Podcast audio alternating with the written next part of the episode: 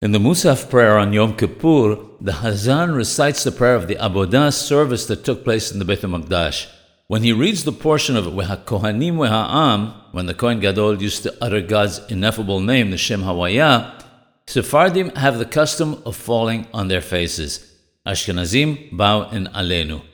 Since the Hazan is not permitted to move from his place, some Hazanim have the custom of only bowing on the Teba.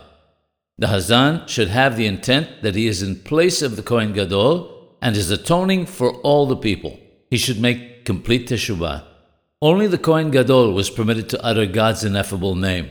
When the Hazan mentions it, he only says Hashem and does not pronounce it the way we do in the prayer to make it clear that the Kohen Gadol pronounced God's actual name.